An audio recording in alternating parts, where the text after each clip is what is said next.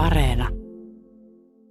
Ville ja Oskari Rautiainen, Kuutosten varressa vintage-tavaraa. Karjalan vintake vai vintage, miten te tykkäätte sanoa? Äh, Se on vintake enemmän.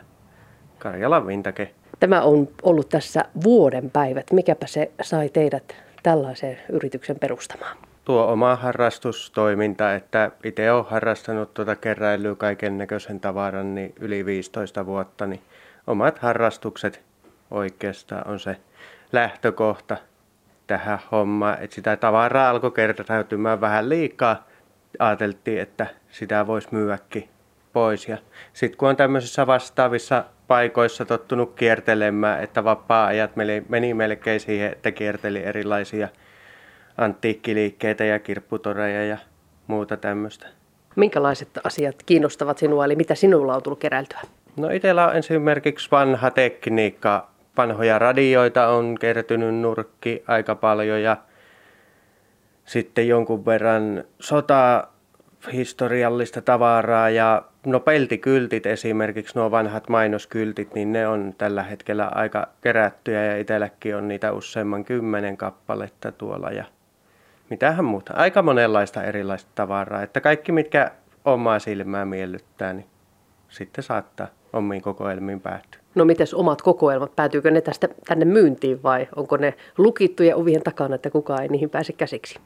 No välillä tulee myyntiin, vaihtuu tavaraa, että saattaa itse ostaa jotain tilalle ja tuoda sitten ylimääräistä sieltä myyntiin. Että, mutta aika vähän se vaihtuvuus on nykyisin enää. Että kyllä ne täällä on jo myynnissä ne, mitä on ylimääräiset ollut. No mitenkäs tuo velipoika tuli tähän mukaan? Se on kanssa harrastanut hyvin pitkään, pitempään kuin minä oikeastaan tätä erilaista keräilyä. Jonkunhan se on pakko auttaa, ei tätä oikein yksin pysty pyörittämään firmaa koko aikaa. Että ja hänellä on kanssa taitoa, varsinkin kuvataide koulutus, kun hänellä on pohjalla, hän on taiteiden maisteri, niin tuota, sillä on sitten tietotaitoa erilaisista asioista. Minkälaiset asiat ja minkälaisen keräilijä se sinä olet?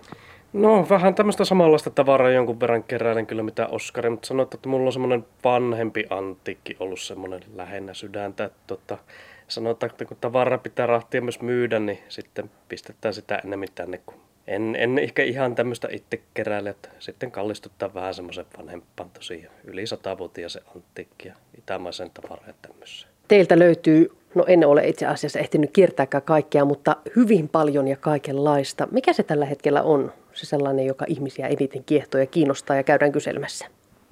No sanotaan, että kotimainen lasi ja posliini ja yleensäkin kotimaiset design-tuotteet, niin se on varmasti se myyvin juttu meillä, että se on se ykkös, mitähän muuta. Nuo vanhat retropelit, niin se on kanssa yksi, mikä on todella kysytty osa niistä. No retropelit on sellaisia, niitä ostettaisiin mieluusti myös enemmän lisää. Tota, melkein enemmän mennä kuin saa ostettua tällä hetkellä. Ne on semmoinen, mistä on tällä hetkellä puutetta. Militaria on yksi sotilastavara, sotilasantikki on semmoinen, mikä myy aika hyvin ja tämän kaltainen tavara kyllä. No mistä tätä tavaraa saadaan, haalitaan, sitä tullaan teille tarjoamaan? Ihan tämmöisellä perinteisellä ostajamyyntiperiaatteella toimitaan. Ihmiset tuo meille, maksetaan käteisellä tähän käteiskauppaan. Sitten jos on isompi tavara erä, niin tästä pohjois alueelta pääsääntöisesti voidaan sitten käydä hakemassa myös tavaraa. Et Jonkun verran sitten netistä ostetaan kirpputoreilta. Jonkun verran jopa ulkomailtakin on tullut sitten netin kautta meille. Mutta pääsääntöisesti pohjois alueelta on tavara kyllä. No minkälaiset ovat tavaramarkkinat? Teitä on teitä vanhan tavaran kauppiaita, vintage-myyjiä, aika paljon muitakin. Ollaanko täällä kilpasilla koko ajan toisten kanssa? No en nyt tiedä silleen kilpaisella. Totta kai sitä on aina kilpailu tässä Pohjois-Karjalan alueella, mutta ei se nyt semmoista hirveästi ole kuitenkaan näkynyt, että kyllä sitä jonkun verran ohjaa toiset liikkeet toiselle liikkeelle tavaraa tuojia, jos ei ole esimerkiksi toiset on erikoistunut enemmän huonekalluihin, niin sitten ne pistää asiakkaita jopa meille päin, että jos on jotain pientavaraa myynnissä tai tällaista.